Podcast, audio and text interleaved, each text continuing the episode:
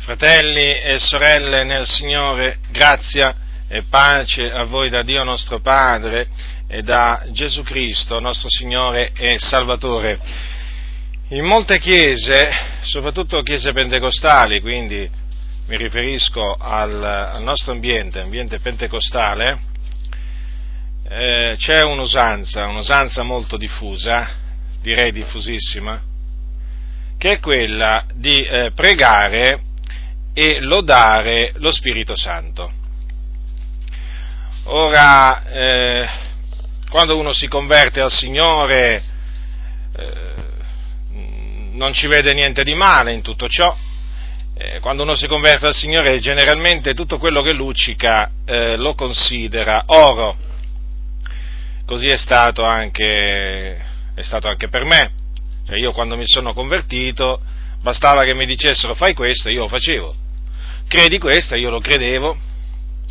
Dai fratello, andiamo qua e io andavo. Facciamo così e facciamo così. E io naturalmente mi aggregavo, aggregavo alla maggioranza, alla folla.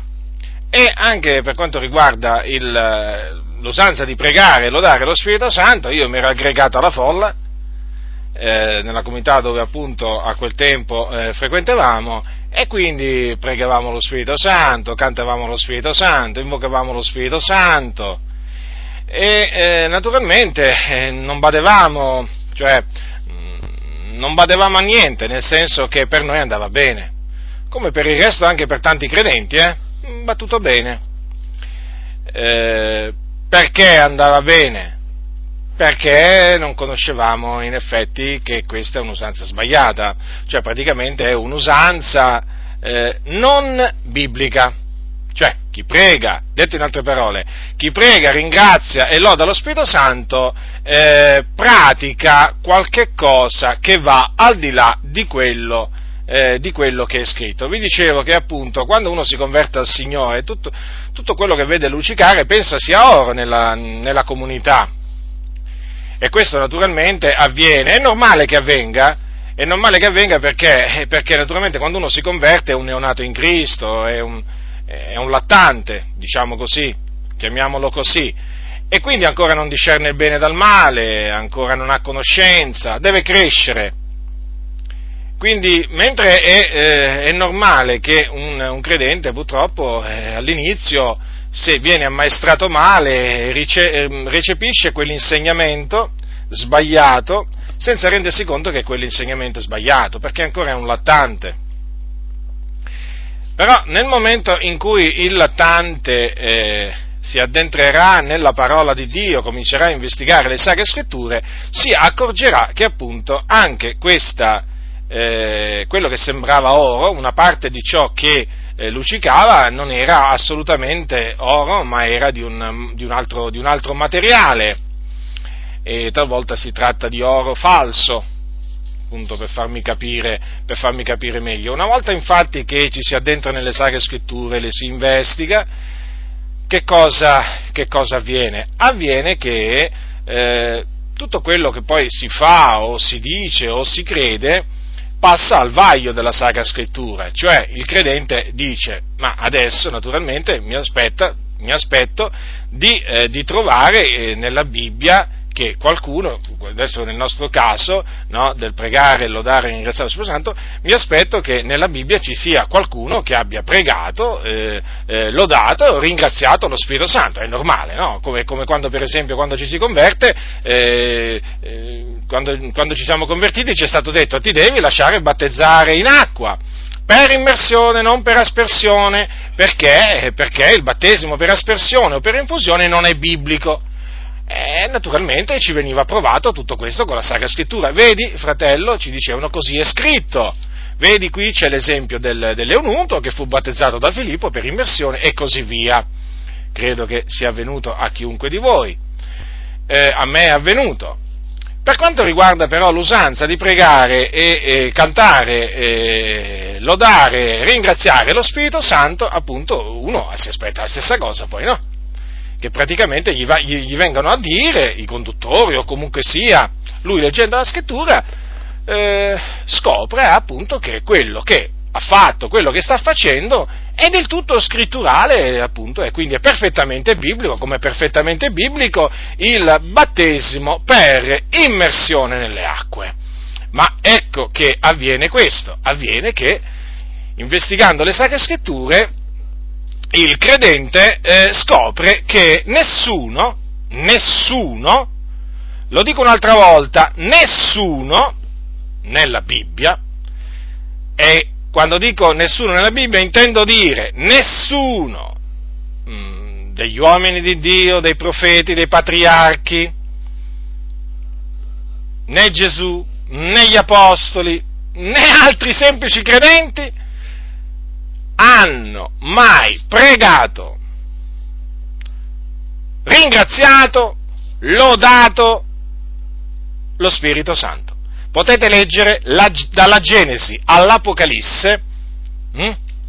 potete leggerla, non so io quante volte, potete leggere quante volte volete la Bibbia, dalla Genesi all'Apocalisse, non troverete, non troverete un passo, dico uno, eh, perché sapete, almeno ce ne fosse uno, perché qualcuno potrebbe dire, magari ce n'è uno, no, non ce n'è nemmeno uno, perché almeno negli Atti degli Apostoli, per quanto riguarda il, prendiamo per esempio il libro degli Atti degli Apostoli, per quanto riguarda il battesimo per immersione, beh, noi chiaramente quando dobbiamo provare che eh, battezzare per immersione è biblico, noi naturalmente andiamo subito alla storia della conversione dell'eunuco, quando appunto dove si dice che eh, è scritto, leggiamo quello che è scritto, perché naturalmente è l'unico passo in tutto il libro degli Atti degli Apostoli, in cui viene detto che il battesimo eh, mm, veniva, venne praticato, veniva praticato per immersione. Allora dice, capitolo 8 degli Atti degli Apostoli,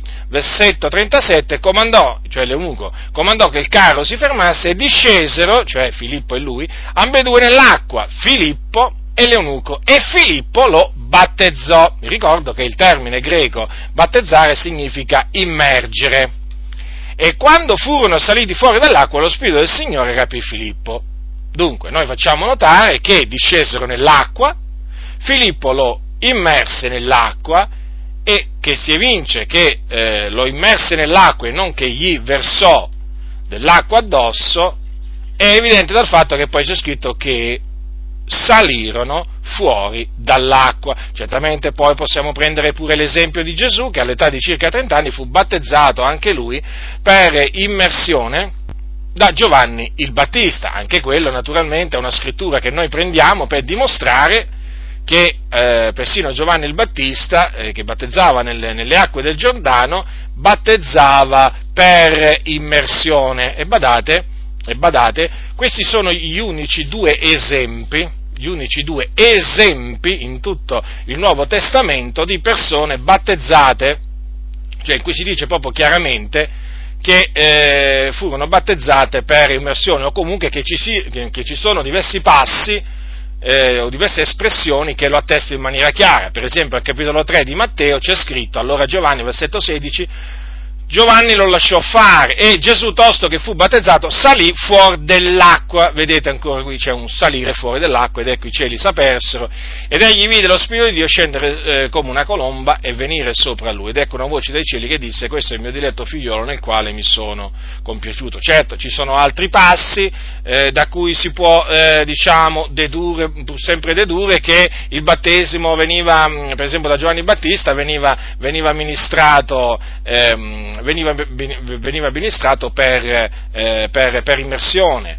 per, immersione. Per esempio c'è quel passo eh, dove eh, allora, Giovanni stava battezzando Enon presso Salim perché c'era là molta acqua e la gente veniva a farsi battezzare Naturalmente qui non è che c'è proprio scritto che battezzava per immersione, ma è evidente che come questo si può dedurre tranquillamente dal fatto che eh, Giovanni il Battista usava solo un, un, un, modo di battezzare, quello per immersione. Quindi se è scritto che batte, eh, Giovanni il Battista battezzò Gesù per immersione, è evidente che lui battezzava anche tutti gli altri che andavano a lui, li battezzava per immersione. E in questo caso, vedete, stava battezzando a Enon presso Salim Eh, dunque, questi passi noi li prendiamo eh, con, ogni, con, ogni, franchezza, con ogni fermezza, affermiamo appunto, vedete, il battesimo. E questo naturalmente lo diciamo sia a increduli che a credenti, è giusto che sia così, la scrittura naturalmente non, è, non può essere annullata. E noi giustamente per avvalorare il battesimo che pratichiamo per immersione prendiamo questi, prendiamo questi passi dunque è perfettamente biblico. Però ecco che, mentre da un lato ci sono dei passi che confermano che la pratica di battezzare per immersione è biblica, dall'altro non c'è nemmeno un passo, dico nemmeno uno, che attesta in tutta la Bibbia, non solo nel Nuovo Testamento, eh, anche nell'Antico Testamento, dico non c'è un solo passo che avvalora, suffraga la pratica, l'usanza di pregare cantare, ringraziare e lodare lo Spirito Santo. Ora, qualcuno potrebbe dire, allora non è biblica, certamente non è biblica questa usanza, ma tu cosa vuoi dire allora, fratello, che lo Spirito Santo non è Dio? No.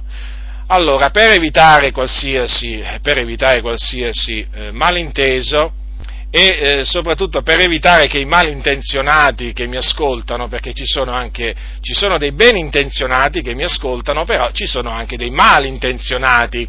E sono quelli naturalmente che eh, cercano in qualche, in qualche, maniera di eh, trovare una stortura nei miei, nei miei insegnamenti o qualcosa che vada a scontrarsi con la parola di Dio perché io so che alcuni, nella loro astuzia, perché bisogna dire questo, deducono da questo fatto, cioè dal fatto che io eh, dica che pregare, cantare, ringraziare, lodare lo Spirito Santo non è biblico, deducono che Giacinto non crede, non crede che lo Spirito Santo è Dio.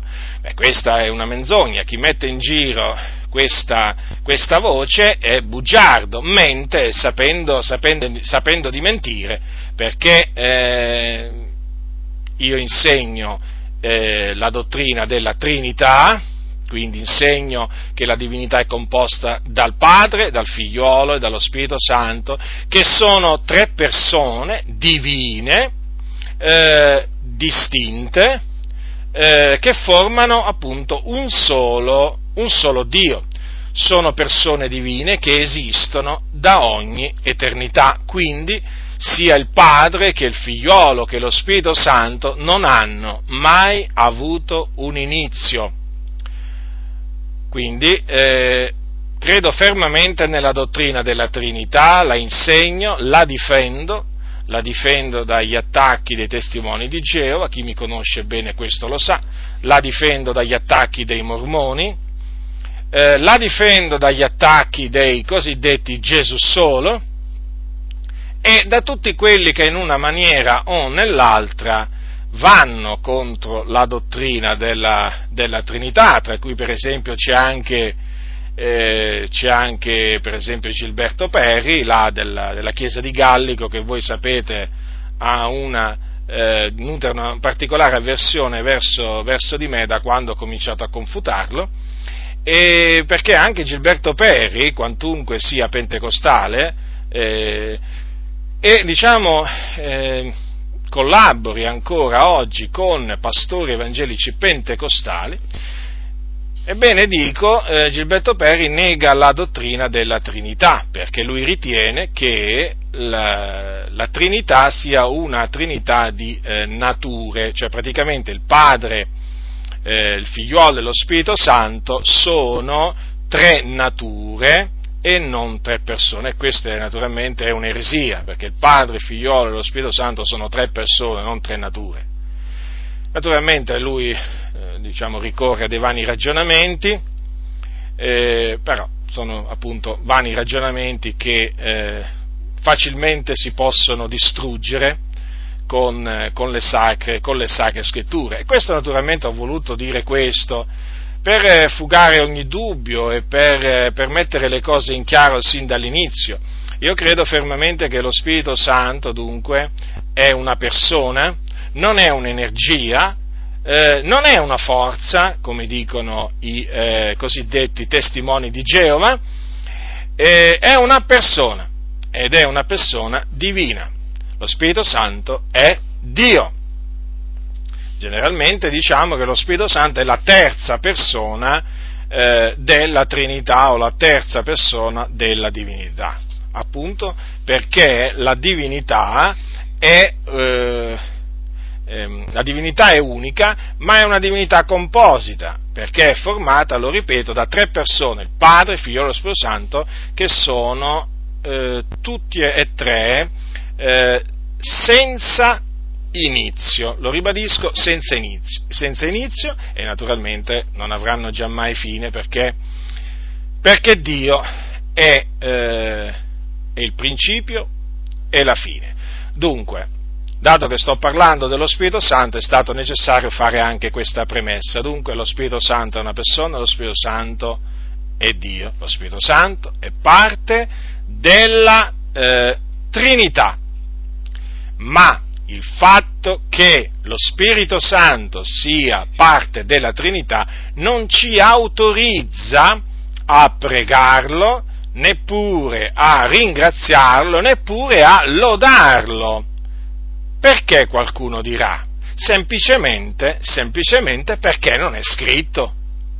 Certo, se qualcuno mi, de- mi, dicesse ma noi siamo autorizzati ad adorare, a, a, pregare, a ringraziare Dio Padre, certo, e ci sono tanti passi che io mh, mm, posso prendere per dimostrarlo.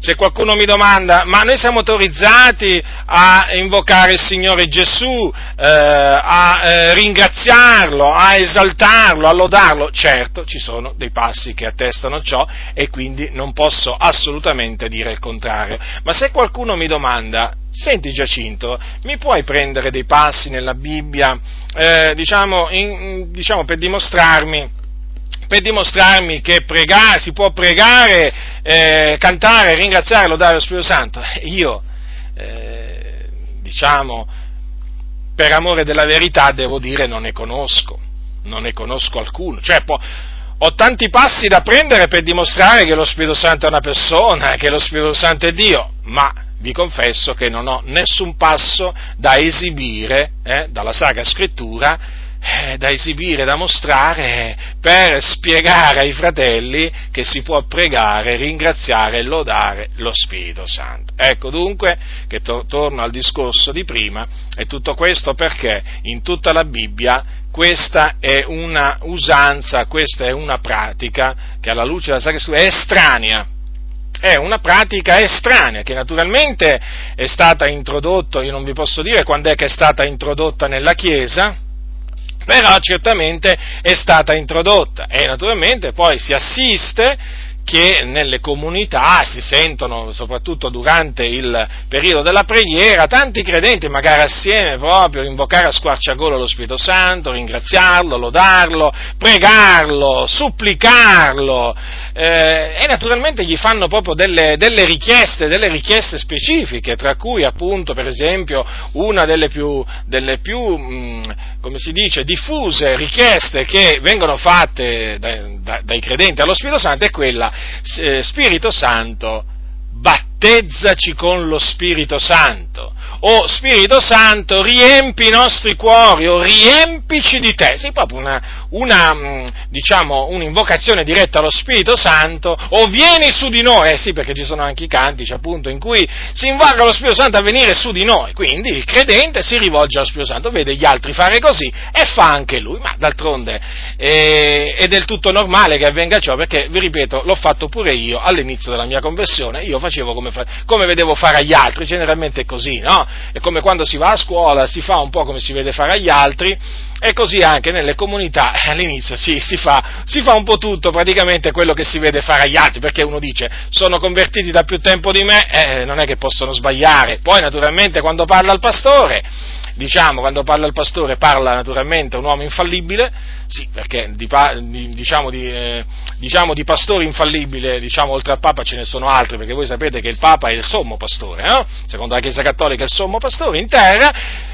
è infallibile ex cattedra, però ci sono anche, diciamo, pastori, mm, diciamo, evangelici, pastori evangelici che eh, diciamo sono infallibili, sono infallibili, lo fanno chiaramente capire perché loro sono eh, unti da Dio, lo Spirito Santo è su di loro e quindi quando parlano non possono assolutamente sbagliare, non possono assolutamente discostarsi dalla sana dottrina, non possono assolutamente indurre il popolo di Dio a battere sentieri tortuosi ehm, eh, e di fatti, eh, difatti chi eh, si azzarda a ehm, a dire la minima cosa, eh, dico la minima, e naturalmente viene subito etichettato come uno che contrasta lo Spirito Santo, se non che lo bestemmia, perché alcuni arrivano a dire pure che diciamo, nel momento in cui uno, eh, uno, contesta qualcosa a un pastore, sta, eh, se, se, non sta bestemmiando contro lo Spirito Santo ci, sta, ci, sta ci, si sta avvicinando, e questo perché appunto il pastore è diventato appunto una figura infallibile dal pulpito.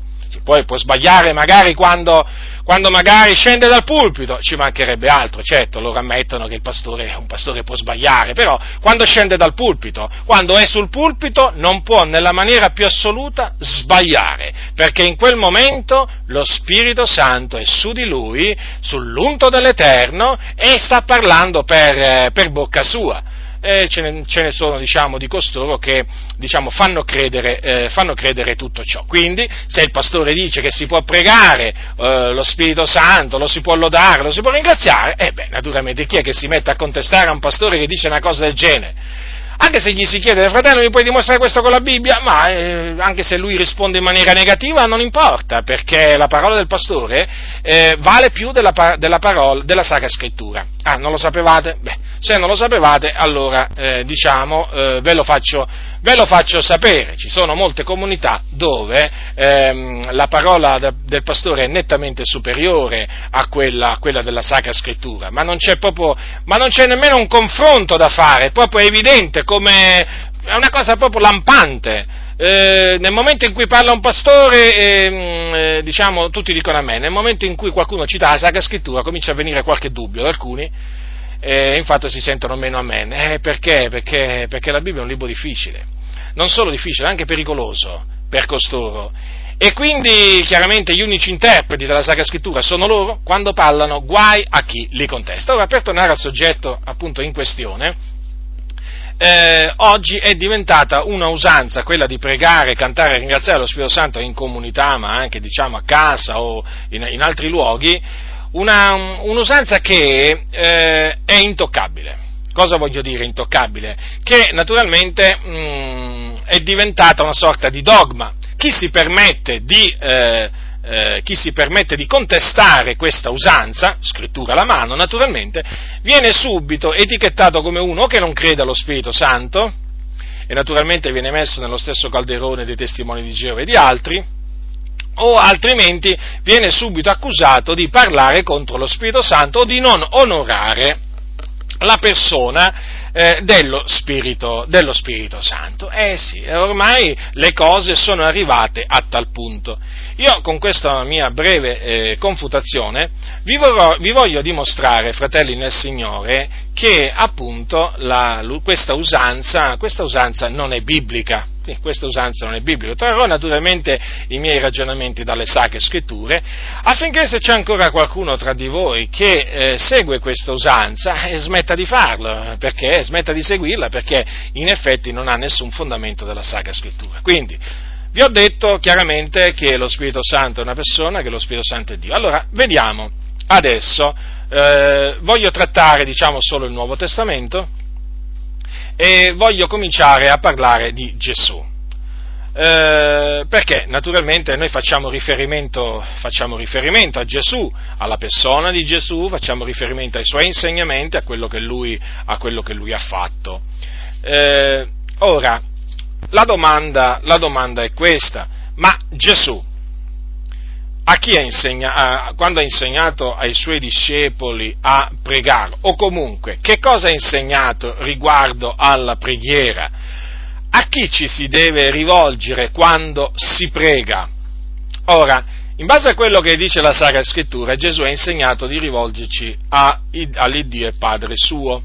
Ora, prendete il capitolo, eh, il capitolo 6 di Matteo, è scritto che Gesù disse, capitolo 6, versetto 6, ma tu quando preghi entra nella tua cameretta e serrato nell'uscio fa orazione al Padre tuo che è nel segreto, il Padre tuo che vede nel segreto te ne darà la ricompensa.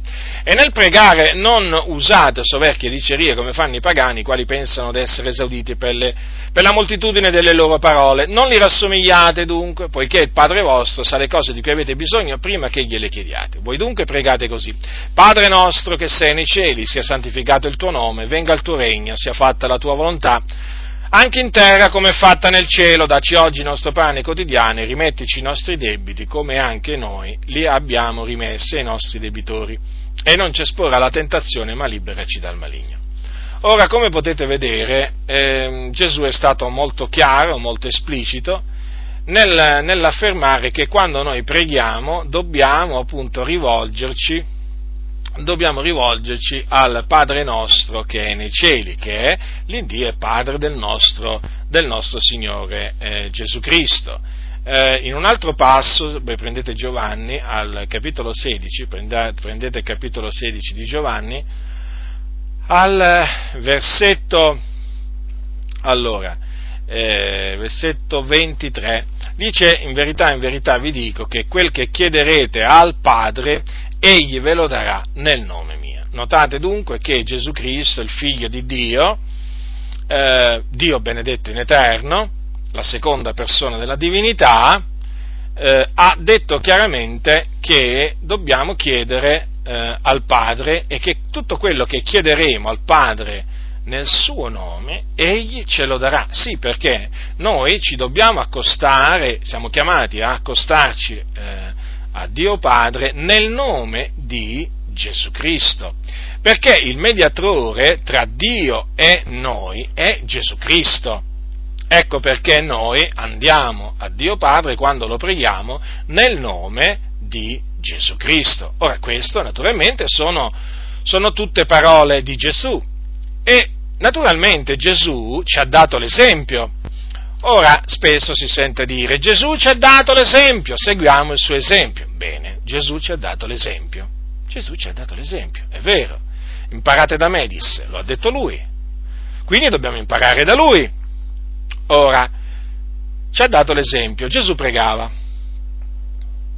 Gesù pregava, ma chi pregava?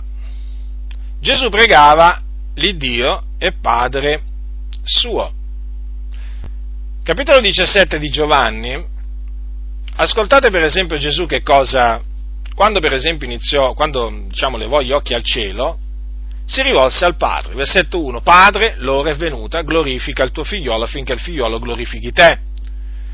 Se voi per esempio prendete poi il versetto 15, sempre del capitolo 17 di Giovanni, dice, io non ti prego che tu li tolga dal mondo, ma che tu li preservi dal maligno. Notate? Gesù chi pregava? Pregava l'Iddio e Padre suo. Le sue richieste quindi le rendeva note all'Iddio e Padre suo. Versetto 24. Padre, io voglio che dove sono io siano meco anche quelli che tu mi hai dati, affinché veggano la mia gloria.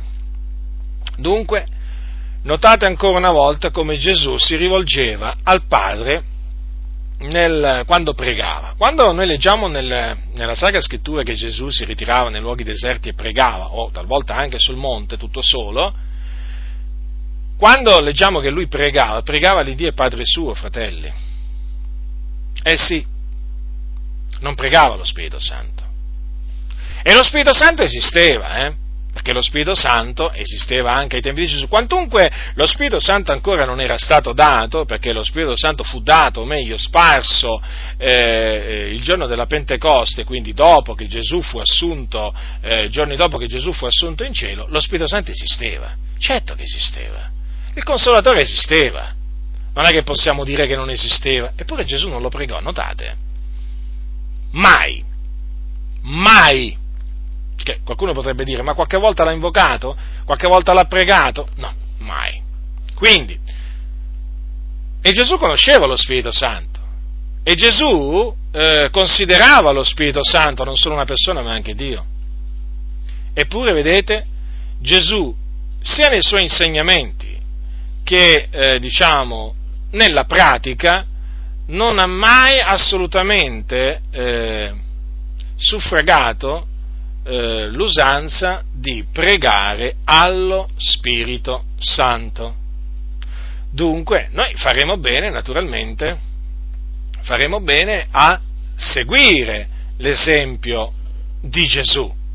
Dobbiamo imitare Gesù. D'altronde Paolo diceva siate i miei imitatori come io lo sono di Cristo, cioè l'Apostolo Paolo imitava Cristo. E chi dobbiamo imitare noi? Dobbiamo imitare Paolo. Ma perché Paolo? Perché Paolo era un imitatore, un imitatore di Cristo. E come vedremo anche in questo Paolo ha imitato, ha imitato Cristo, perché Paolo, l'Apostolo dei Gentili, dottore dei Gentili in fede e in verità, anche l'Apostolo Paolo non pregò mai lo Spirito Santo, non, non gli rese mai grazie, non lo lodò, non lo lodò mai. Sono tutte cose naturalmente che possono essere naturalmente tranquillamente dimostrate con eh, la Sacra Scrittura. Allora, per quanto riguarda, per quanto riguarda l'Apostolo, eh, l'Apostolo Paolo, che come vi ho detto, ha detto siate i miei imitatori, siate i miei imitatori come anch'io lo sono di Cristo. Vediamo pochi esempi, eh, poche scritture. L'Apostolo Paolo a chi si rivolgeva quando pregava? Prendete l'epistola di Paolo agli Efesini. Ascoltate che cosa dice Paolo ai santi di Efeso. Dice così, capitolo 3, versetto 14, per questa cagione, dico io, io piego le ginocchia dinanzi al Padre dal quale ogni famiglia nei cieli e sulla terra prende nome, perché gli vi dia, secondo le ricchezze della sua gloria, ad essere potentemente fortificati mediante lo Spirito suo nell'uomo interiore, e faccia sì che Cristo abiti per mezzo della fede nei vostri cuori, affinché, essendo radicati e fondati nell'amore, siate resi capaci di abbracciare con tutti i santi, qual sia la larghezza, la lunghezza, l'altezza e la profondità dell'amore di Cristo e di conoscere questo amore che sorpassa ogni conoscenza affinché giungiate ad essere ripieni di tutta la pienezza di Dio. Quindi vedete, l'Apostolo Paolo nelle sue preghiere, nelle sue suppliche, si rivolgeva, eh, si rivolgeva a, eh, a, Dio e ci ha detto, ci ha detto di rivolgerci a Dio nelle nostre preghiere. Infatti, eh, al capitolo 4, versetto 6 dei, dei, Filippesi dice non siate con ansietà solleciti di cosa alcuna, ma in ogni cosa siano le vostre richieste rese note a Dio in preghiera e supplicazione con azioni di grazia. Ora notate dunque, anche qui abbiamo, abbiamo un esempio, eh? abbiamo un esempio nell'Apostolo Paolo di un credente, un figliolo di Dio, che pur riconoscendo la personalità dello Spirito Santo, che pur riconoscendo la divinità dello Spirito Santo, quando pregava si rivolgeva al Padre e insegnava i santi a rivolgersi a Dio, Padre, naturalmente sempre nel nome di Gesù Cristo. Ora, qualcuno potrebbe dire, ma Gesù lo si può invocare? Cioè, gli si può rivolgere una preghiera? Certamente, in questo caso c'è un passo c'è un passo eh, che naturalmente avvalora questo. E diciamo sono le parole di Stefano, uomo ripieno di eh, Spirito Santo, che prima di morire disse queste parole, poco prima di morire. Eh? Allora, capitolo 8, versetto 59, 59 e anche, e anche 60. 7, 59, 60. Eh? Allora, lapidavano Stefano che invocava Gesù e diceva, Signore Gesù, ricevi il mio spirito.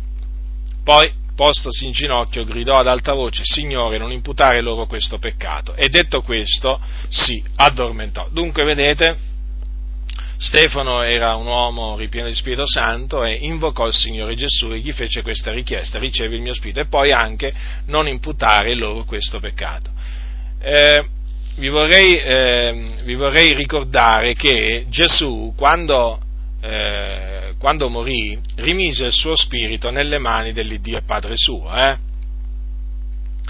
Mentre, come potete, come potete vedere, come potete vedere eh, Stefano, Stefano invocò il Signore il Signore Gesù. Quindi è biblico rivolgersi al Signore Gesù. In che termini? Signore Gesù aiutami, Signore Gesù liberami, e diciamo delle richieste, però è evidente, è evidente che nel momento in cui un credente si rivolge al Signore Gesù, non può naturalmente rivolgersi al Signore Gesù nel nome di Gesù, perché non può dire Signore Gesù, eh, facciamo un esempio, ti chiedo di battezzarmi con lo Spirito Santo nel nome di Gesù. Siamo d'accordo? Si può chiedere a Gesù il battesimo con lo Spirito Santo perché lui è il battezzatore e quindi non è sbagliato farlo, però non è che gli si può andare a dire nel nome di Gesù, perché già ci si sta rivolgendo in quel momento a Gesù. Altra cosa invece se si prega il Padre eh, per ricevere il battesimo con lo Spirito Santo. In questo caso si chiede al Padre il dono dello Spirito Santo e eh, naturalmente si fa questa richiesta, Padre eh, ti chiedo eh, di donarmi lo Spirito Santo nel nome di Gesù Cristo. È evidente questo. Questo lo dico perché? Perché ci sono alcuni che, crea, che creano parecchia confusione quando appunto invocano il Signore Gesù. Signore Gesù, poi gli fanno la richiesta, vengo a te nel nome di Gesù, o oh, ti chiedo tutto nel nome di Gesù. È una confusione, ma quanti Gesù ci sono allora? C'è un solo Gesù e quindi se ci si rivolge al Signore Gesù non gli si può dire vengo a te nel nome di Gesù. Perché? Perché Gesù, anche perché Gesù non è il Padre. Eh, eh, quindi se ci si rivolge al Padre si deve dire venga a te nel nome di Gesù. Ma se ci si rivolge al figlio non gli si può dire venga a te nel nome di Gesù perché il nome di Gesù è il nome del figliolo di Dio a cui ci si sta rivolgendo. Appunto, dico questo perché molti creano confusione e generano confusione anche in coloro che poi li ascoltano quindi dunque questo lo, lo, diciamo, lo, l'ho detto per, fare, eh, per, chiarire tutto ciò. Ora, per quanto riguarda la, la, la, ben, nota, la ben, nota, richiesta eh, che eh, molti fanno allo Spirito Santo, eh, questo per farvi capire, adesso vi faccio questo esempio per farvi capire come appunto non è, mh, non è biblica il, il pregare lo Spirito Santo. Ci sono molti credenti che nel desiderano essere battezzati con lo Spirito Santo o ricevere il dono dello Spirito Santo e si rivolgono direttamente allo Spirito Santo. E allora gli si sente dire così, Spirito Santo, battezzami con lo Spirito Santo, o Spirito Santo, riempimi di te, o vieni su di me, e così via. Ora, ma non è questo naturalmente che la Sacra, la Sacra, Scrittura, la Sacra Scrittura insegna. Perché? Innanzitutto, innanzitutto perché colui che dona lo Spirito Santo è il Padre. Infatti voi sapete che Gesù un giorno ha detto, prendete il, l'Evangelo scritto da Luca, al capitolo, allora prendete il capitolo 11, Versetto 13. Se voi dunque che siete malvagi sapete dare buoni doni ai vostri figlioli, quanto più il vostro Padre Celeste donerà lo Spirito Santo a coloro che glielo domandano. Qui naturalmente sta parlando del battesimo con lo Spirito Santo o il dono dello Spirito Santo ehm, che eh, i credenti sono in questa maniera invitati, i figli di Dio sono invitati a chiedere al Padre, perché loro hanno già, i figli di Dio hanno tutti una misura di Spirito Santo, però ancora non hanno ricevuto il battesimo con lo Spirito Santo e quindi sono invitati a chiederlo al, eh, al Padre. Eh, e notate appunto che eh, viene, deve essere chiesto al Padre il dono dello Spirito Santo e infatti lo Spirito Santo è il dono di Dio. Questo naturalmente deve essere chiaro, fratelli e sorelle. Non si può dunque andare allo Spirito Santo e chiedergli lo Spirito Santo perché è una contraddizione. È una, è una contraddizione, ma una netta, una netta contraddizione. Cioè, chi vuole ricevere lo Spirito Santo si rivolga al Padre per chiedergli appunto il dono dello Spirito Santo, perché le parole di Gesù questo lo dicono in maniera molto chiara.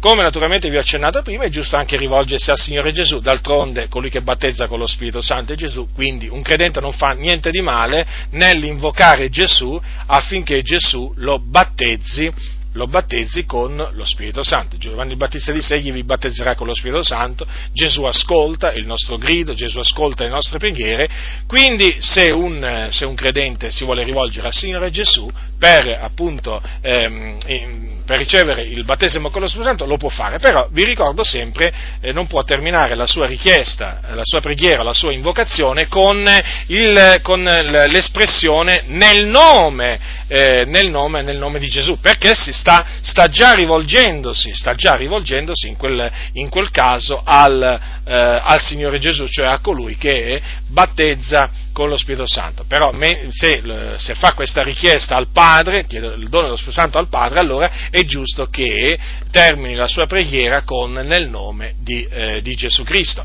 Naturalmente vi ho fatto notare appunto questa contraddizione, cioè eh, la contraddizione in cui cadono quei credenti che chiedono allo Spirito Santo di battezzarli con lo Spirito Santo, ehm, per farvi capire che cosa? Per farvi capire che nel momento in cui eh, si pratica qualche cosa che non è scritto, si va al di là di quello che è scritto, si cade in contraddizione. Eh, ma è, è sempre stato così, eh, fratelli nel Signore, non è che sto dicendo qualche cosa di nuovo. Nel momento in cui si smette di tagliare rettamente la parola delle, della verità, è inevitabile che si cade in contraddizione.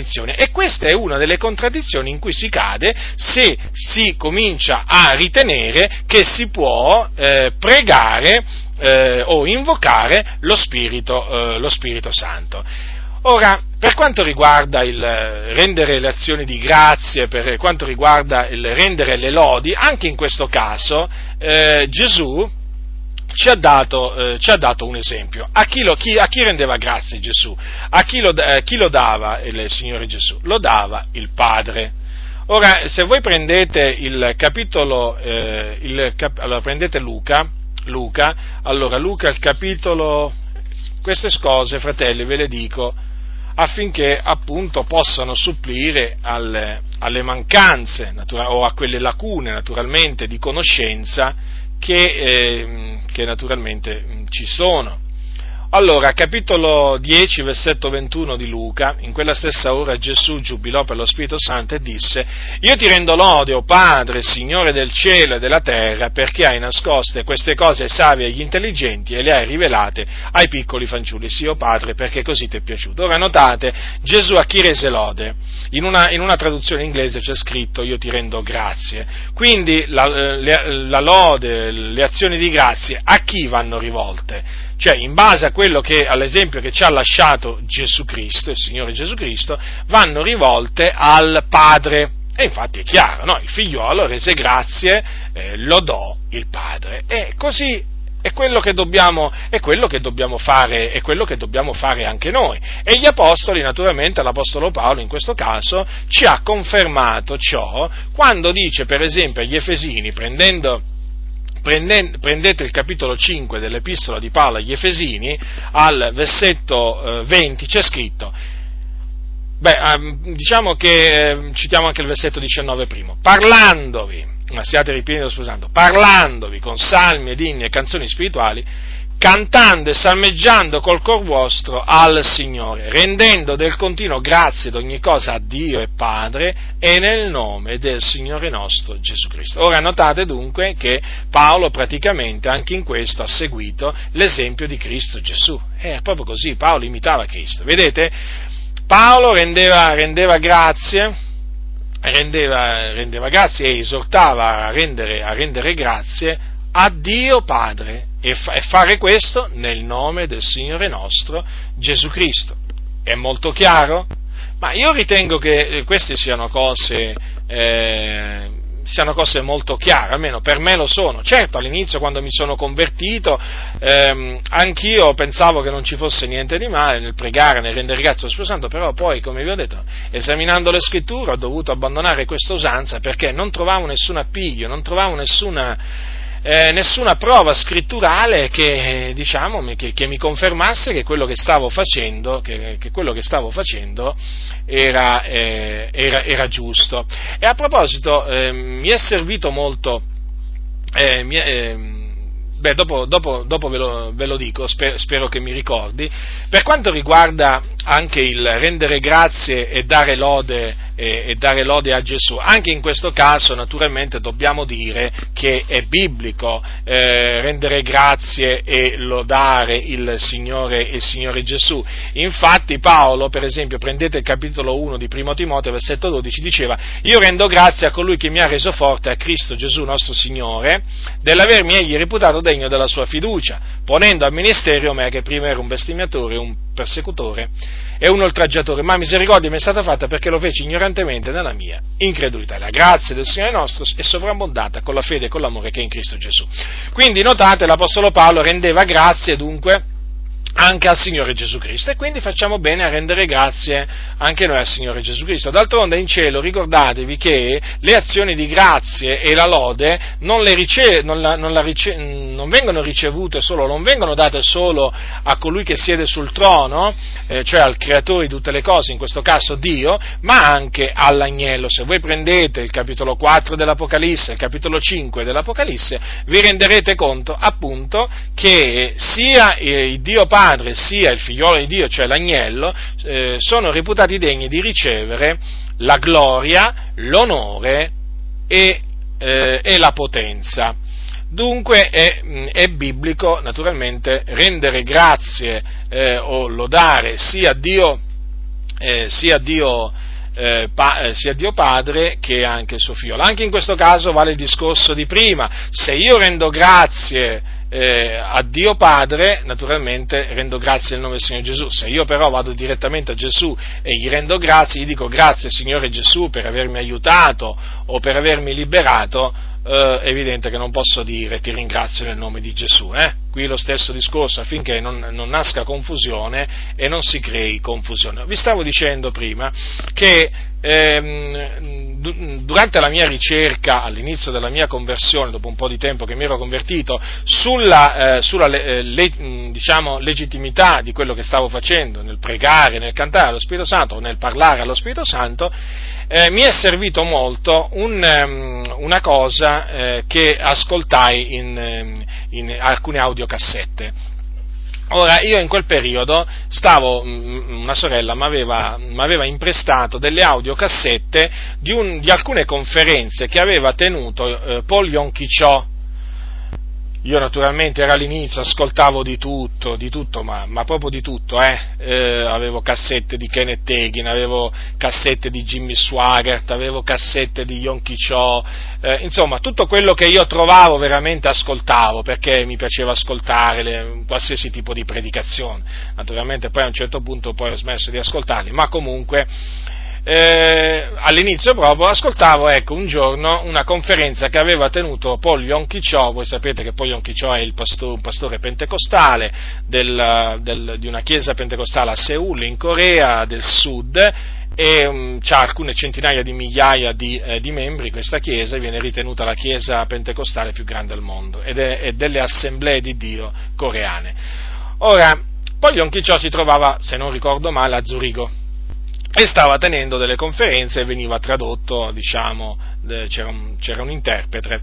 E, e mi, ricordo, mi ricordo molto bene che lui eh, metteva molto enfasi sul rivolgersi allo Spirito Santo, un po' come fa Benny Hinn praticamente, no? ha scritto, ha scritto un, persino un libro, Benny Hinn, dal titolo proprio inequivocabile, Buongiorno Spirito Santo, niente di meno, lui allo Spirito Santo gli dice buongiorno, chissà, forse gli dirà pure buonasera, comunque, cioè proprio sono espressioni che diciamo, fanno capire come veramente ancora questi sono rimasti proprio, sono rimasti proprio dei lattanti, perché proprio ancora non hanno capito che nella scrittura non c'è niente che possa possa avvalorare questo modo di fare. Ecco, diciamo sulla linea di Benin, Yonki Cho spiegava durante la sua conferenza che lui si rivolgeva allo Spirito Santo e diceva Spirito Santo aiutami, ma lui le raccontava tante di quelle storie, aneddoti e eh, metteva sempre questa enfasi che lui parlava allo Spirito Santo la mattina quando si svegliava, si rivolgeva subito allo Spirito Santo, la sera quando andava a letto, insomma raccontava tante di queste cose. No? E allora cos'è avvenuto? È avvenuto che eh, la, la, la, riunione successiva, mi pare che fosse la successiva, Don Chicciò inizia, inizia, a parlare e dice così, mi è stata fatta una domanda, eh, eh, e io ascoltavo, e eh, qual era la domanda che gli avevano fatta a Yonchi Cho? lì a Zurigo, gli avevano detto, fratello Yonchicio, ma tu ci puoi, ci puoi dimostrare con la Bibbia che appunto eh, è giusto parlare allo Spirito Santo, eh, rivolgersi allo Spirito Santo, eh, diciamo, come fai tu, diciamo, con questa confidenza. E allora io naturalmente, essendo ancora novello, eh, ho detto, ma adesso chi, cosa, quale passo prenderà Yom Kippur? E, as- e, allora mi sono messo lì con tutte le mie orecchie molto tese per ascoltare quello che Yom Kippur eh, eh, avrebbe risposto. Era pubblico, c'erano migliaia di persone ad ascoltare. Ebbene, ho avuto una grande delusione, perché poi Polion Chiciò, che a quel tempo, dico a quel tempo, girava tutto il mondo, beh ancora oggi credo, anche magari un po' di meno perché si è invecchiato, comunque a quel tempo quando si sentiva parlare di Yon Chiciò, veramente era proprio di una grande personalità a livello pentecostale, ebbene Yon Chiciò non ha saputo dimostrare con la Bibbia, con la Bibbia, che si può parlare allo Spirito Santo o comunque che lo si può ringraziare, gli si può, gli si può questa, ci si può rivolgere in questa maniera confidenziale, rivolgergli delle suppliche e così via. Mi ricordo, per usare un'espressione molto, che voi comprendete molto bene, si arrampicò sui vetri. Infatti anche lui si vedeva che era in grande imbarazzo, io lo sentivo dalla sua voce che in effetti non è riuscito a dimostrare eh, la, eh, la, legittimità di quell'usanza che lui, che, lui, che lui aveva. E quando io, naturalmente, e io riflettei a questo, riflettei e dissi, ma come? Non ha trovato un solo passo in tutta la Bibbia eh, di qualcuno che eh, ha pregato lo Spirito Santo, lo ha ringraziato, lo ha lodato e questo mi ha fatto riflettere molto e ho detto, ma allora se non è riuscito a dimostrarlo lui, allora evidentemente non c'è un passo, nemmeno un passo nella Bibbia, perché ne avesse citato solo uno, ma non ne ha citato nemmeno uno. Cioè, nel senso, c'è un, un, passo in cui esplicitamente si diceva che qualcuno ha pregato lo Spirito Santo, ha reso grazie allo Spirito Santo e lodato lo Spirito Santo. E questo naturalmente è andato a confermare eh, diciamo, quello che stavo cercando praticamente, perché io stavo cercando nella Bibbia la conferma, eh, diciamo, eh, che, fosse giusto oh, pregare lo Spirito Santo, cantarlo e rendere grazie, e in effetti quando io, questo mi ha aiutato a capire, questo mi ha aiutato a capire che non era biblico assolutamente eh, quello, quello, che stavo facendo. E naturalmente sono esperienze queste che voglio condividere con voi perché affinché voi comprendiate che quando, quando si esce fuori, eh, diciamo, eh, dalla Sacra Scrittura, da ciò che è scritto, poi naturalmente la, la confusione ci riempie la faccia, eh? eh chiunque, eh? perché chiunque si permette di andare oltre quello che è scritto, poi eh, naturalmente rimane confuso. Nel momento in cui ti verrà chiesto dimostrami con la Bibbia, dimostrami con la Bibbia che quello che stai facendo è, è biblico, beh tu sarai, rimarrai confuso, fratello, sorella nel Signore, come io rimasi confuso Yom Kippur in quella, in quella, circostanza. Ecco perché ho deciso, ho, ho deciso, sin dall'inizio di non andare oltre quello che è scritto, perché a me quella, quella lezione che diciamo, subì eh, Yom Kippur così pubblicamente, perché fu un'umiliazione, si avvertì, si avvertì in maniera chiara che il suo discorso non aveva convinto nessuno e se riuscì a convincere qualcuno veramente eh, fu, fu una, una, brutta cosa, ma perché proprio non era un ragionamento sensato sul, e, e, soprattutto non era fondato sulle, sulle sagre scritture. Quindi, per evitare di essere confusi, di rimanere confusi, limitiamoci a praticare eh, quello che è scritto e a, e a, non andare, a non andare oltre. Ora, qualcuno potrebbe dire allora a questo punto, ma allora lo Spirito Santo, lo Spirito Santo, che cosa fa? Perché è stato mandato? Certamente non è stato mandato affinché noi gli rendiamo grazie, affinché noi lo preghiamo, affinché noi lo lodiamo. Semmai lo Spirito Santo è stato mandato per aiutarci a pregare il Dio o comunque per eh, spingerci, sospingerci a benedirlo, a rendergli grazie e naturalmente a glorificare, a glorificare Cristo. Prendete l'epistola di Paolo ai Romani, capitolo 8. Ecco quello che è scritto, capitolo 8, versetto 26.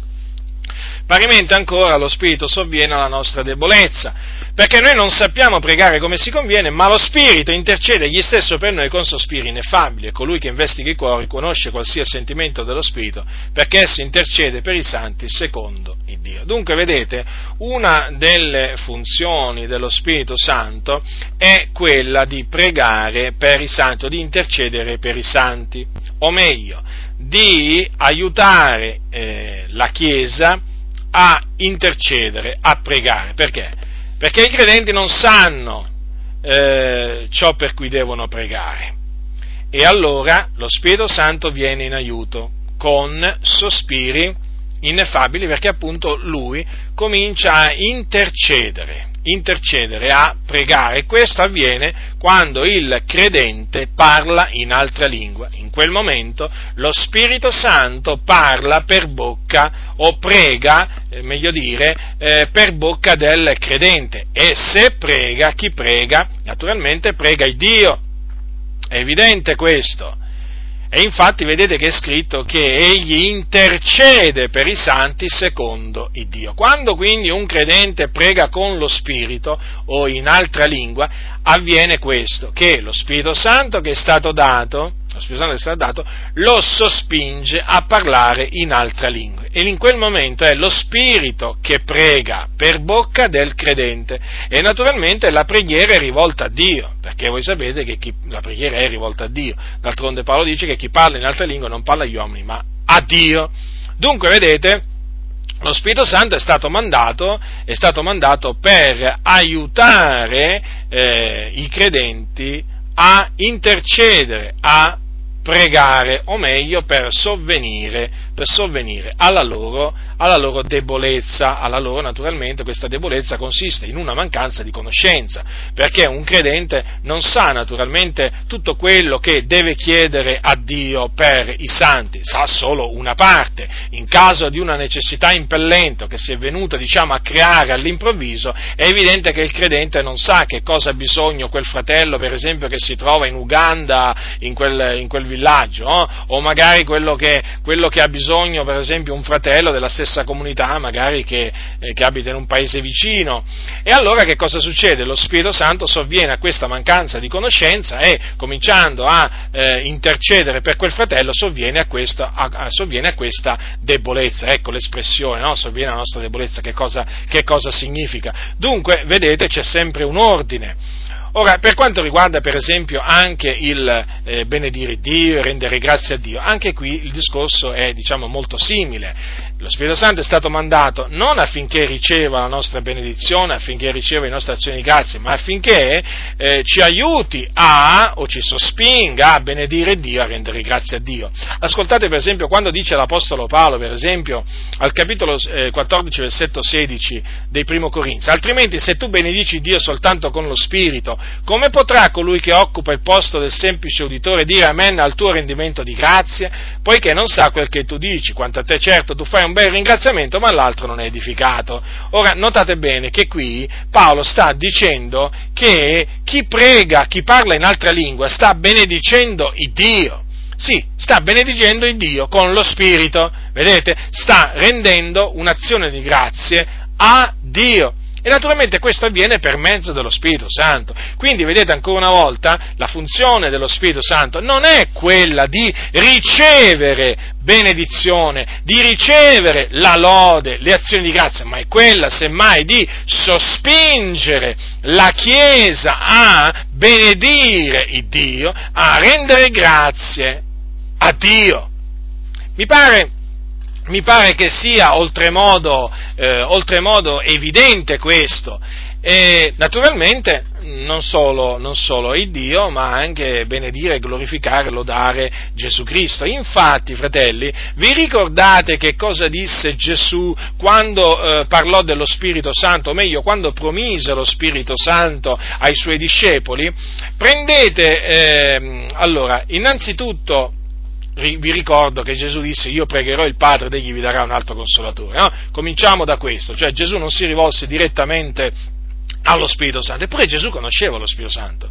Eppure, vedete, si rivolse al Padre, ancora una volta, vedete, ricollegandomi al discorso di prima, si rivolse al Padre, gli chiese al Padre, appunto, eh, perché poi noi lo sappiamo che l'ha fatto, di dare un altro consolatore ai suoi discepoli. Un consolatore, l'altro consolatore è lo Spirito della verità, affinché dimorasse per sempre eh, con i suoi discepoli. Ora, per quanto riguarda eh, l'opera, diciamo le cose che lo Spirito Santo eh, avrebbe fatto, ce n'è una, ce n'è una che vorrei rimarcare. A capitolo 16 di Giovanni Gesù disse queste parole, ascoltate, dal versetto 12, al capitolo 16 di Giovanni, dal versetto 12 al versetto 15. Molte cose ho ancora da dirvi, ma non sono per ora alla vostra portata. Ma quando sia venuto, lo sia venuto Lui, lo Spirito della verità, Egli vi guiderà in tutta la verità, perché non parlerà di suo, ma dirà tutto quello che avrà udito e vi annunzierà le cose a venire.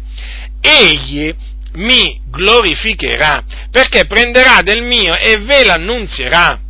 Tutte le cose che il Padre sono mio, sono mie, per questo ho detto che prenderà del mio e ve lo annunzierà. Ora, le parole su cui mi vorrei soffermare, che vorrei enfatizzare, sono queste. Egli mi glorificherà. Notate dunque che con queste parole Dio ha stabilito o comunque ha confermato che nella divinità c'è un ordine. E questo ordine nessuno ha il diritto di sovvertirlo. Se c'è scritto che lo, Gesù ha detto lo Spirito mi glorificherà, noi non possiamo fare una cosa, diciamo, che porta eh, a glorificare, eh, che, una cosa che ci porta a glorificare lo Spirito Santo. Cioè, se lo Spirito Santo è stato mandato eh, per glorificare Gesù, è evidente che lo Spirito Santo non è stato mandato per glorificare lo Spirito Santo, avete capito? Quindi lo Spirito Santo non sospinge il credente a glorificare lo Spirito Santo. Voi direte, ma è così bello, uh, quando tutti lodano lo Spirito Santo, ma può essere bello quanto si vuole, può essere bello quanto si vuole, non è biblico, perché in quel momento si sta dando gloria e lode allo Spirito Santo quando bisogna glorificare Cristo. Questo è un punto che ancora molti non hanno compreso, eppure parlano molto di, dello Spirito Santo, della ragione per cui Gesù ha mandato lo Spirito Santo. Ma se si concentrassero solamente su queste parole, egli mi glorificherà. Quindi lo Spirito della verità è stato mandato per spingere, spingere i credenti a fare che cosa? A glorificare Cristo.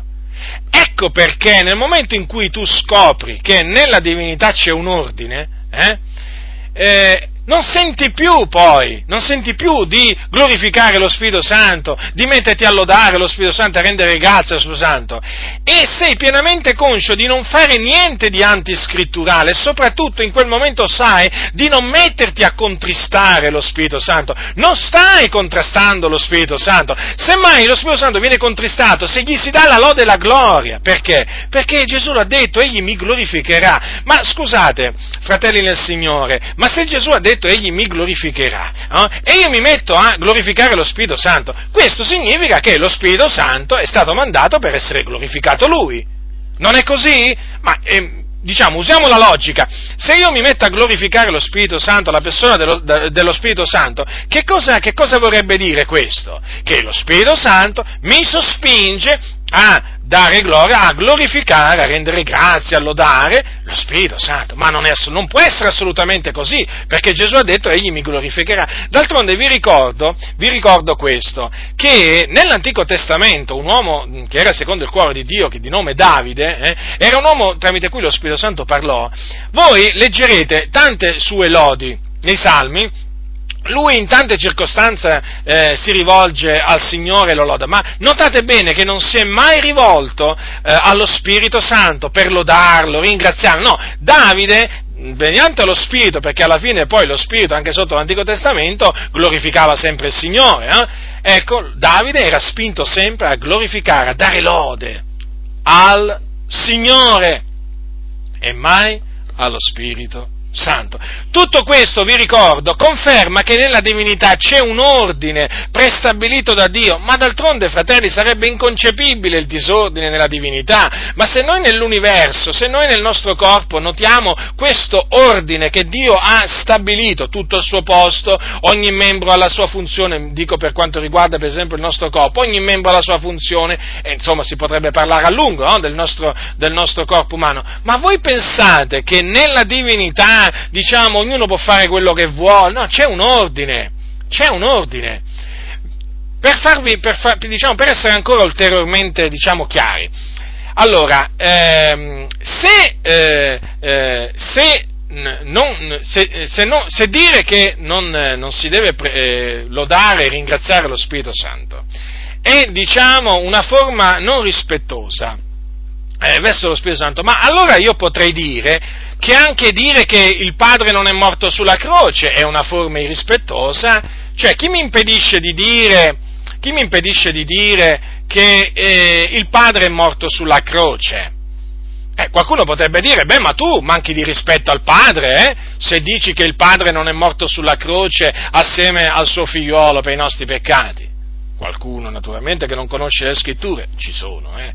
non è che qui oramai mh, mm, lo sappiamo bene, ci sono anche quelli che dicono che sulla croce ci è andato pure il Padre a morire e pure lo Spirito Santo, ci mettono pure lo Spirito Santo assieme al Figlio. Ma comunque, volevo dire, voglio dire, vi ho fatto, vi ho fatto questo esempio per farvi capire questo, che noi non possiamo parlare eh, come vogliamo, noi non possiamo agire come vogliamo, perché se fosse così allora il Signore perché ci ha lasciato la Sacra Scrittura?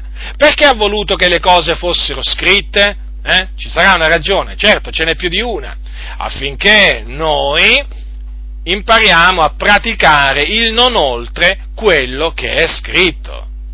E certo, fratelli nel Signore, non possiamo dire che Dio Padre è morto sulla croce, assolutamente, perché sulla croce è morto Gesù Cristo.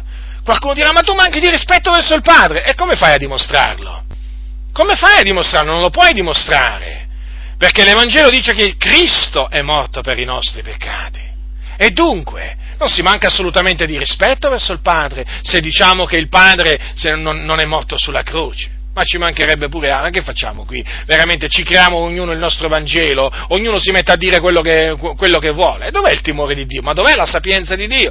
Quindi vedete, anche per quanto riguarda lo Spirito Santo, non è assolutamente non, non, si sprezza assolutamente lo Spirito Santo nel momento in cui non lo si ringrazia e nel momento in cui non lo si loda, ma nella maniera più assoluta, perché Gesù ha detto semplicemente egli mi glorificherà. E difatti, e difatti in tutto il Nuovo Testamento non ci sono esempi di credenti, di apostoli che hanno reso grazie, hanno lodato lo Spirito Santo.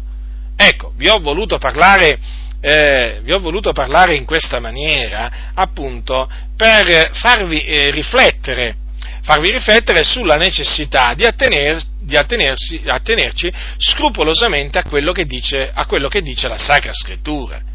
È molto importante attenersi scrupolosamente a quello che dice la Sacra Scrittura, perché ogni deviazione dalla Sacra Scrittura produce sempre, eh, ogni deviazione dalla sana dottrina produce sempre dei danni naturalmente possono essere dei danni, dei danni gravi, talvolta sono meno gravi, però comunque sia, dei danni, eh, diciamo, eh, sono, sempre, sono, sempre, prodotti. Eh, voglio dire, è evidente, è evidente, che quando si esce fuori di strada può, con la macchina si può, nel senso, farsi una piccola scoriazione, ma si può pure cadere da un burrone, eh, naturalmente, e perdere la vita.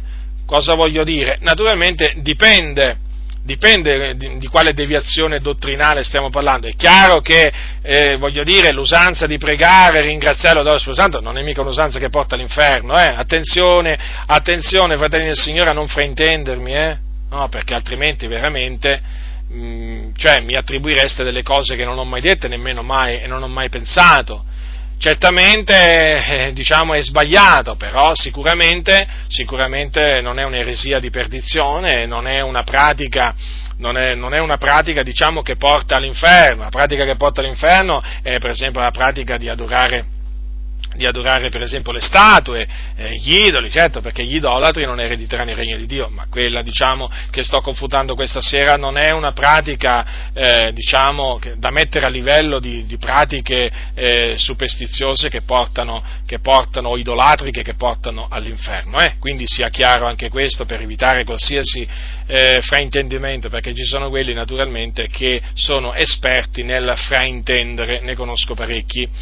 Allora, quindi, vedete, fratelli del Signore, alla luce della Sacra Scrittura, eh, l'usanza del pregare, ringraziare, lodare lo Spirito Santo eh, non, è, non, è, biblica e non è, giusto, non è giusto, non è giusto seguirla. Naturalmente sta a voi adesso, se naturalmente ancora ancora praticate questa usanza di investigare le scritture e di vedere come stanno le cose. Se non siete soddisfatti, diciamo, da questa confutazione, beh, mettetevi, diciamo, eh, mettetevi di buona lena a investigare le sacre scritture. Io vi invito a farlo, vi invito prima a, fa- a investigare tutto il Nuovo Testamento, tutto, tutto, tutto, tutto, poi naturalmente andate anche all'Antico Testamento e poi, naturalmente, nel caso voi trovaste, diciamo, eh, diciamo qualcosa che io non ho trovato, beh, fatemelo sapere, sarò lieto appunto di venire a sapere, eh, sarò lieto di venire a sapere qualche cosa che non sapevo.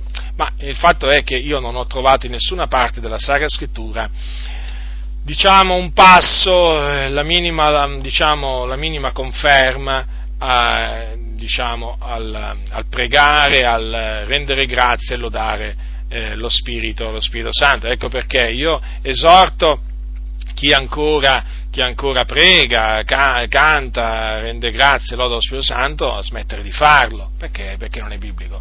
E devo dire che vedete, quando mi sono convertito, oltre a pregare lo Spirito Santo, a, a, cantarlo e a lodarlo, per esempio cantavo anche dei cantici in effetti che poi che poi avevano delle, dei contenuti sbagliati, non solo i cantici allo Spirito Santo, quelle strofe rivolte allo Spirito Santo, ma anche per esempio il Tempio di Dio voglio essere anch'io, ma, eh, a un certo punto leggendo la Sacra Scrittura mi imbattei nel passo dell'Apostolo Paolo che diceva ma non sapete voi che siete, voi sapete, lo conoscete questo passo? Certo che lo conoscete, quando dice l'Apostolo Paolo ai santi di Corinto eh, dice così, non sapete voi che siete il Tempio di Dio e che lo Spirito di Dio abita in voi. Quando lessi questo passo, capitolo 3, versetto 16, primo Corinzi, dissi, ma come?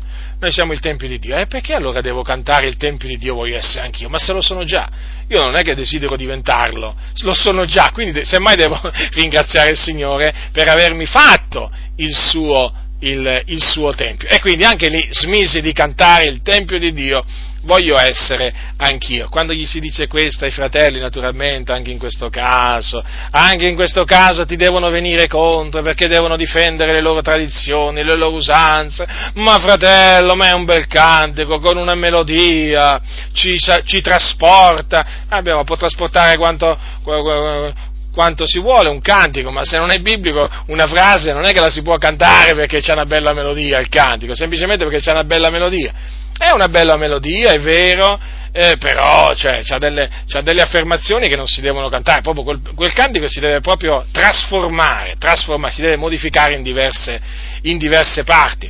Quindi vedete, a un certo punto eh, sono giunto alla conclusione che non potevo più continuare a chiedere a Dio di, eh, di farmi il suo tempio quando io lo ero già, lo ero già eh, diventato. Ci sono alcuni fratelli che dicono, ma questo è un cantico, noi cantiamo per quelli del mondo che sono in mezzo a noi, e allora fatelo cantare a loro.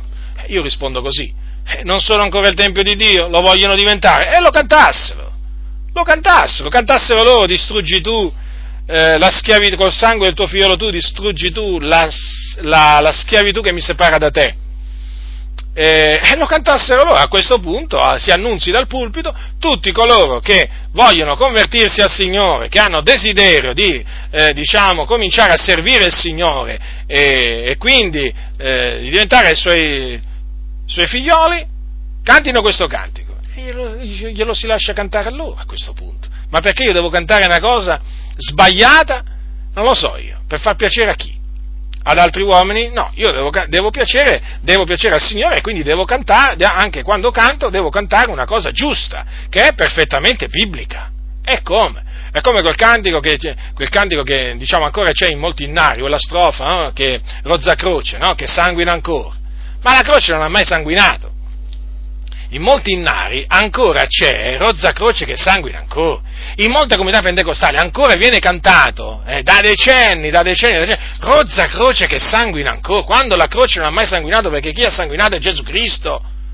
Ma una cosa veramente eh, sconcertante. Beh, ci sono quelli che, grazie a Dio, hanno capito l'errore. Per esempio, l'Assemblea di Dio in Italia eh, hanno capito l'errore e hanno modificato, hanno modificato quel, eh, que, que, quella strofa. Hanno tolto che la, la, la, croce sanguina ancora. Eh, voglio dire.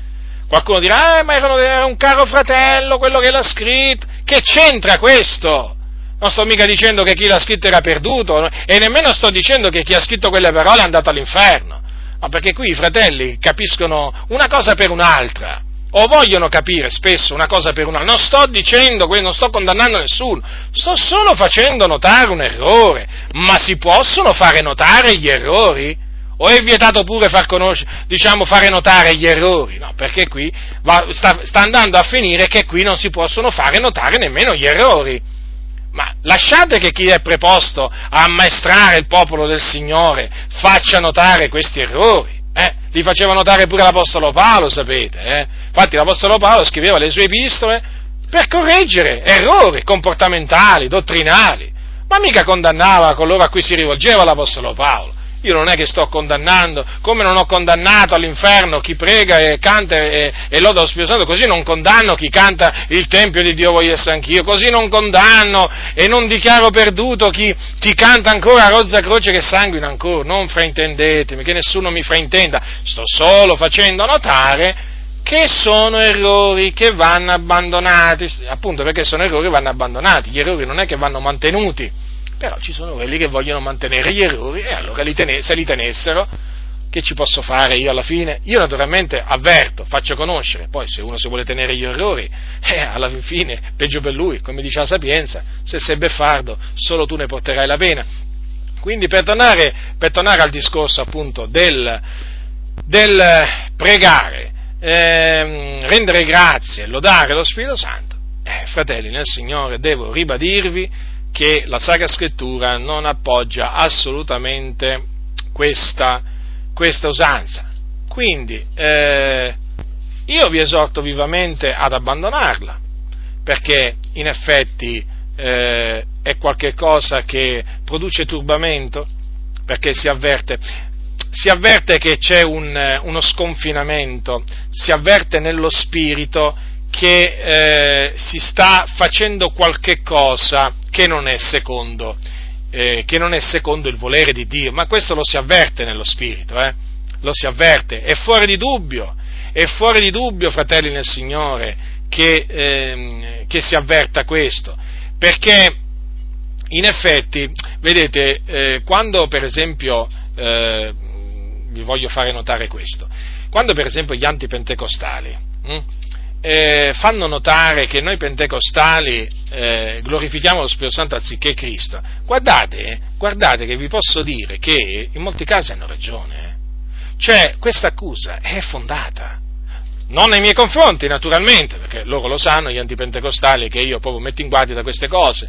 Però guardate che in molti casi, in molti casi, loro hanno ragione hanno ragione, mi riferisco magari a credenti di altre comunità evangeliche non pentecostali, no? che fanno notare appunto, ma guardi i pentecostali, invece di glorificare Cristo si mettono a glorificare lo Spirito Santo e fanno notare giustamente le parole di Gesù, egli mi glorificherà. Eh, allora dicono, come mai il Signore Gesù ha mandato lo Spirito Santo affinché lo Spirito Santo glorificasse Gesù e questi che fanno glorificano lo Spirito Santo? Hanno ragione nel fare notare questo. Eh, bisogna dare la ragione a chi ce l'ha. Se loro si attengono alla parola di Dio in questo, eh, io gli do ragione e dico amen. Eh. E difatti, e difatti ci sono molte riunioni, ci sono molte riunioni, molte comunità pentecostali, dove si, sente, si sentono lodi, ringraziamenti, preghiere rivolte allo Spirito Santo, quando, quando appunto tutto ciò è, è, qualcosa di extra biblico, fuori dalla Bibbia. Giusto, quindi giustamente chi lo fa notare, a prescindere che sia pentecostale o antipentecostale, eh, fa bene perché e naturalmente ha ragione, ha ragione, non gli si può dare torto. Eh, gli si può dare torto quando affermano, per esempio, che il Signore ha smesso di dare i doni dello Spirito Santo. gli si può dare torto quando affermano che il battesimo con lo Spirito Santo si riceve quando si nasce di nuovo, ma sì, sì, si può dare torto, certo gli si deve dare torto perché veramente hanno torto alla luce della Sacra Scrittura, ma certamente non gli si può dare torto quando, quando accusano una parte dei pentecostali di glorificare lo Spirito Santo anziché, anziché, anziché Cristo. Eh, perché poi alla fine in, in, molte comunità pare che il posto di Cristo l'abbia preso lo Spirito Santo, fratelli, e questo è grave. Vedete, è vero, cioè, questa pratica del pregare, eh, del pregare e rendere grazie allo Spirito Santo, guardate che col passare del tempo eh, generalmente porta a, ehm, ehm, diciamo, a un incremento eh, di enfasi sulla persona dello Spirito Santo a discapito della persona di Gesù Cristo, del figlio di Dio, eh? E questo non deve mai succedere, fratelli, eh? E questo non deve mai succedere. Se voi notate, se voi notate nelle di Paolo, eh, eh, Paolo indirizzava sempre le anime a Gesù, guardate, leggete molto attentamente le sue epistole e noterete che il suo scopo era quello sempre di eh, far volgere le, i credenti eh, verso Gesù, sempre fratelli, il Padre, Gesù, ma notatelo questo, eh, leggetele attentamente le, le, perché naturalmente è chiaro, Gesù Cristo è colui che è morto per i nostri peccati, è colui che è risuscitato, è colui che è sceso in cielo, è colui che è alla destra del Padre, è colui che intercede per noi, è colui che ritorna, eh, voglio dire, è il Salvatore, è il Signore, è evidente. Eh. Per cui, quando, quando, poi a un certo punto ci si comincia a, eh, si comincia sempre mettere più, sempre più enfasi sulla persona dello Spirito Santo, quando questa, diciamo, enfasi sorpassa il lecito, guardate che avviene uno sconfinamento avviene per forza di cose uno sconfinamento. Infatti in alcune, in alcune, comunità pare veramente che l'oggetto della lode sia lo Spirito Santo e non più Gesù. È proprio così, si invo- invocano più lo Spirito Santo che Gesù e vi pare una cosa normale questa? Ma assolutamente. E poi naturalmente errore chiama errore, naturale questo. Quindi ricordatevi sempre che lo scopo per cui è stato mandato lo Spirito Santo è quello di glorificare Cristo. Quindi mm, diciamo, la nostra lode, i nostri ringraziamenti che vadano a Dio Padre nel nome di Gesù Cristo o siano rivolti direttamente a Gesù Cristo. Ma stiamo attenti, fratelli, stiamo attenti.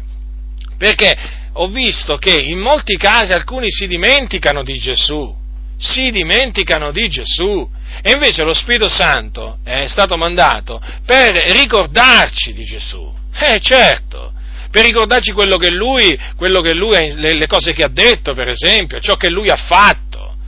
Non dimenticatevi questo, fratelli nel Signore. Per cui, attenetevi semplicemente a quello che sta scritto.